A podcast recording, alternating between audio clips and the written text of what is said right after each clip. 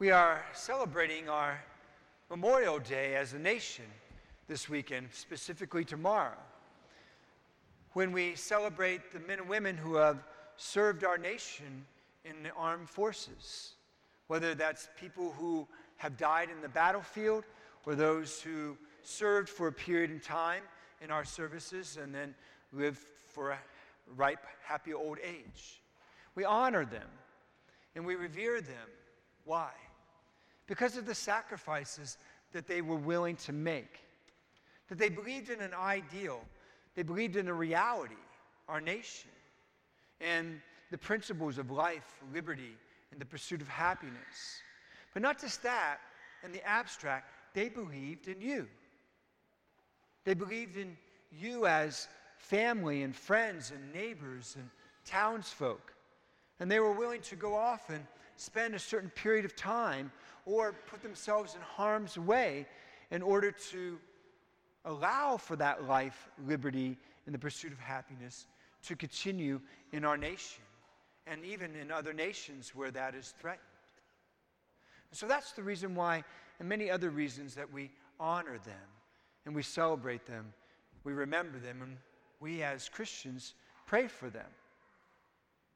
Now, what we do for our soldiers in this way, and for what they've done for us, and for here now and for our nation.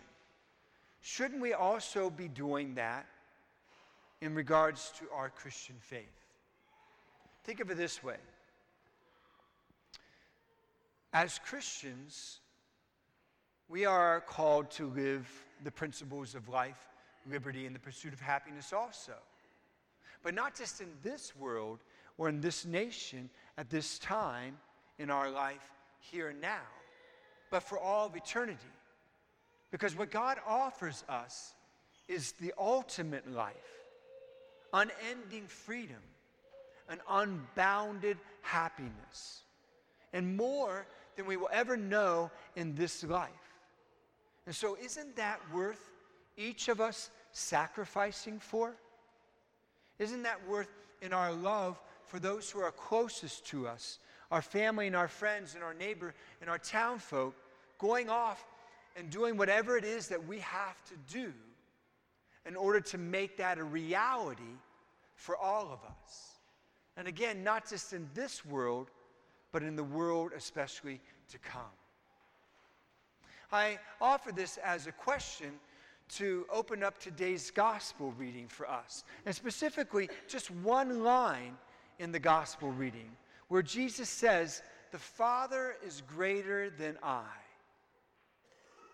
That's strange for us because we've been taught as Christians up and down our lives that the Father and the Son are co equal.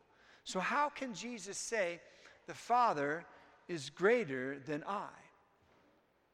Well, we have to look at the context. Well, the context is ultimately the whole Bible, but let's just stay with John's gospel to see what Jesus means and what he doesn't mean. So, in John's gospel, chapter 1, Jesus says this, or John says this about Jesus. In the beginning was the Word, and the Word was with God, and the Word was God. And the Word became flesh and dwelt among us.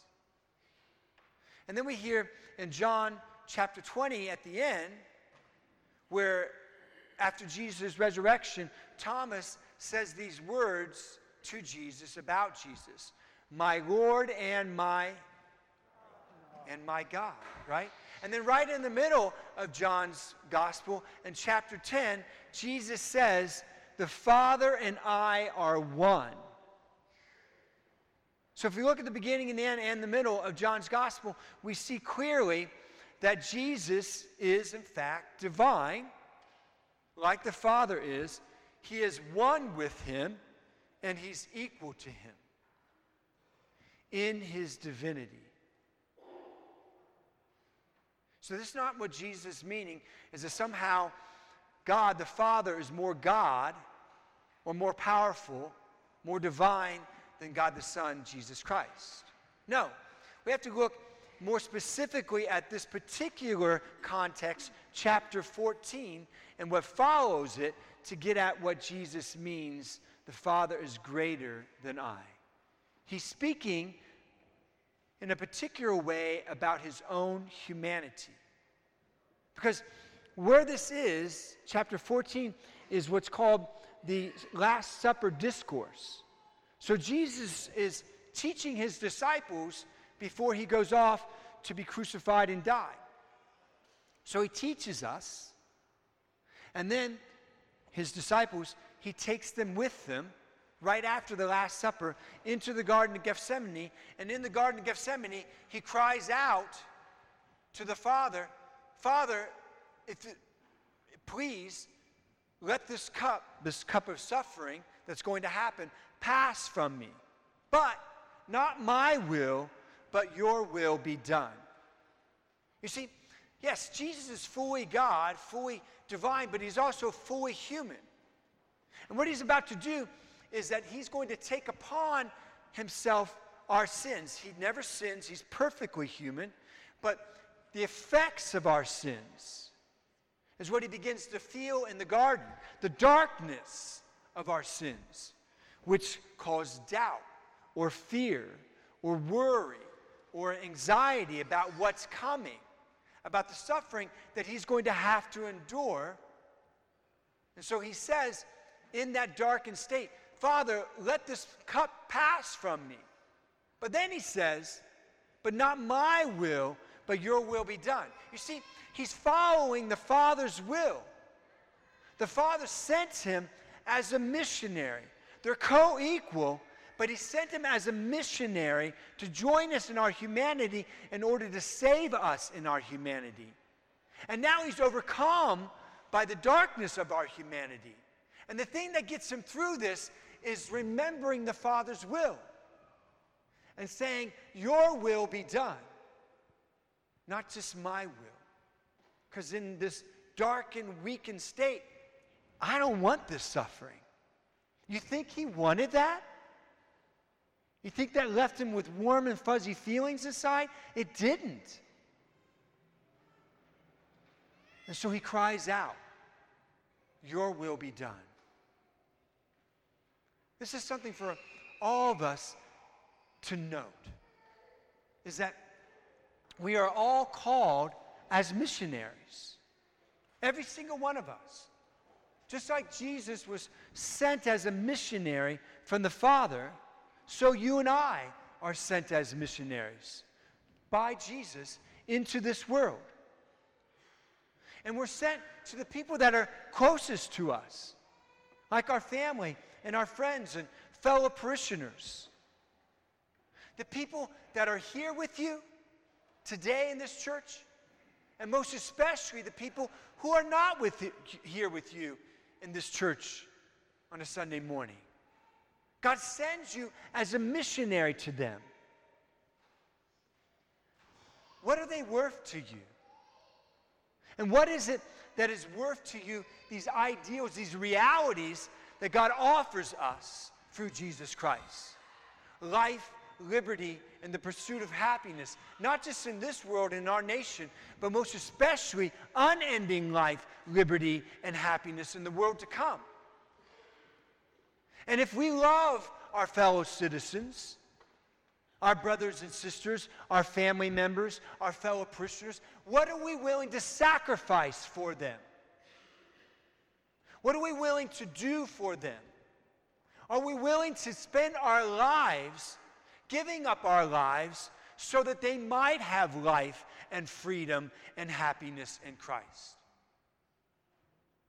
Maybe they're only living life, liberty, and happiness here and now. And maybe we're thinking to ourselves, listen, they're happy. I'm happy for my son and daughter because they're happy. But is that enough for them? What the world offers them here and now? And is the world going to be able to pass them from the threshold of death into life eternal? No.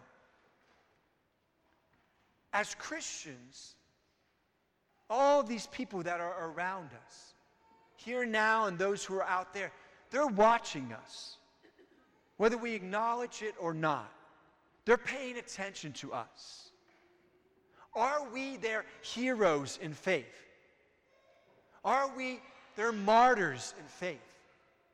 Are we the men and women who value and love them so much and follow Him and remember that the Father has a plan for us and that He sent us like the Son as missionaries?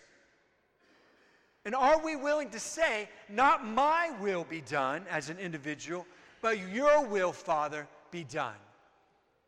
And then go into their lives and keep going into their lives in order to lead them to the one who will give them life, liberty, and the pursuit of happiness for life unending. They're watching us. And based upon what it is that we live our faith or don't, will determine about whether they will follow us or not.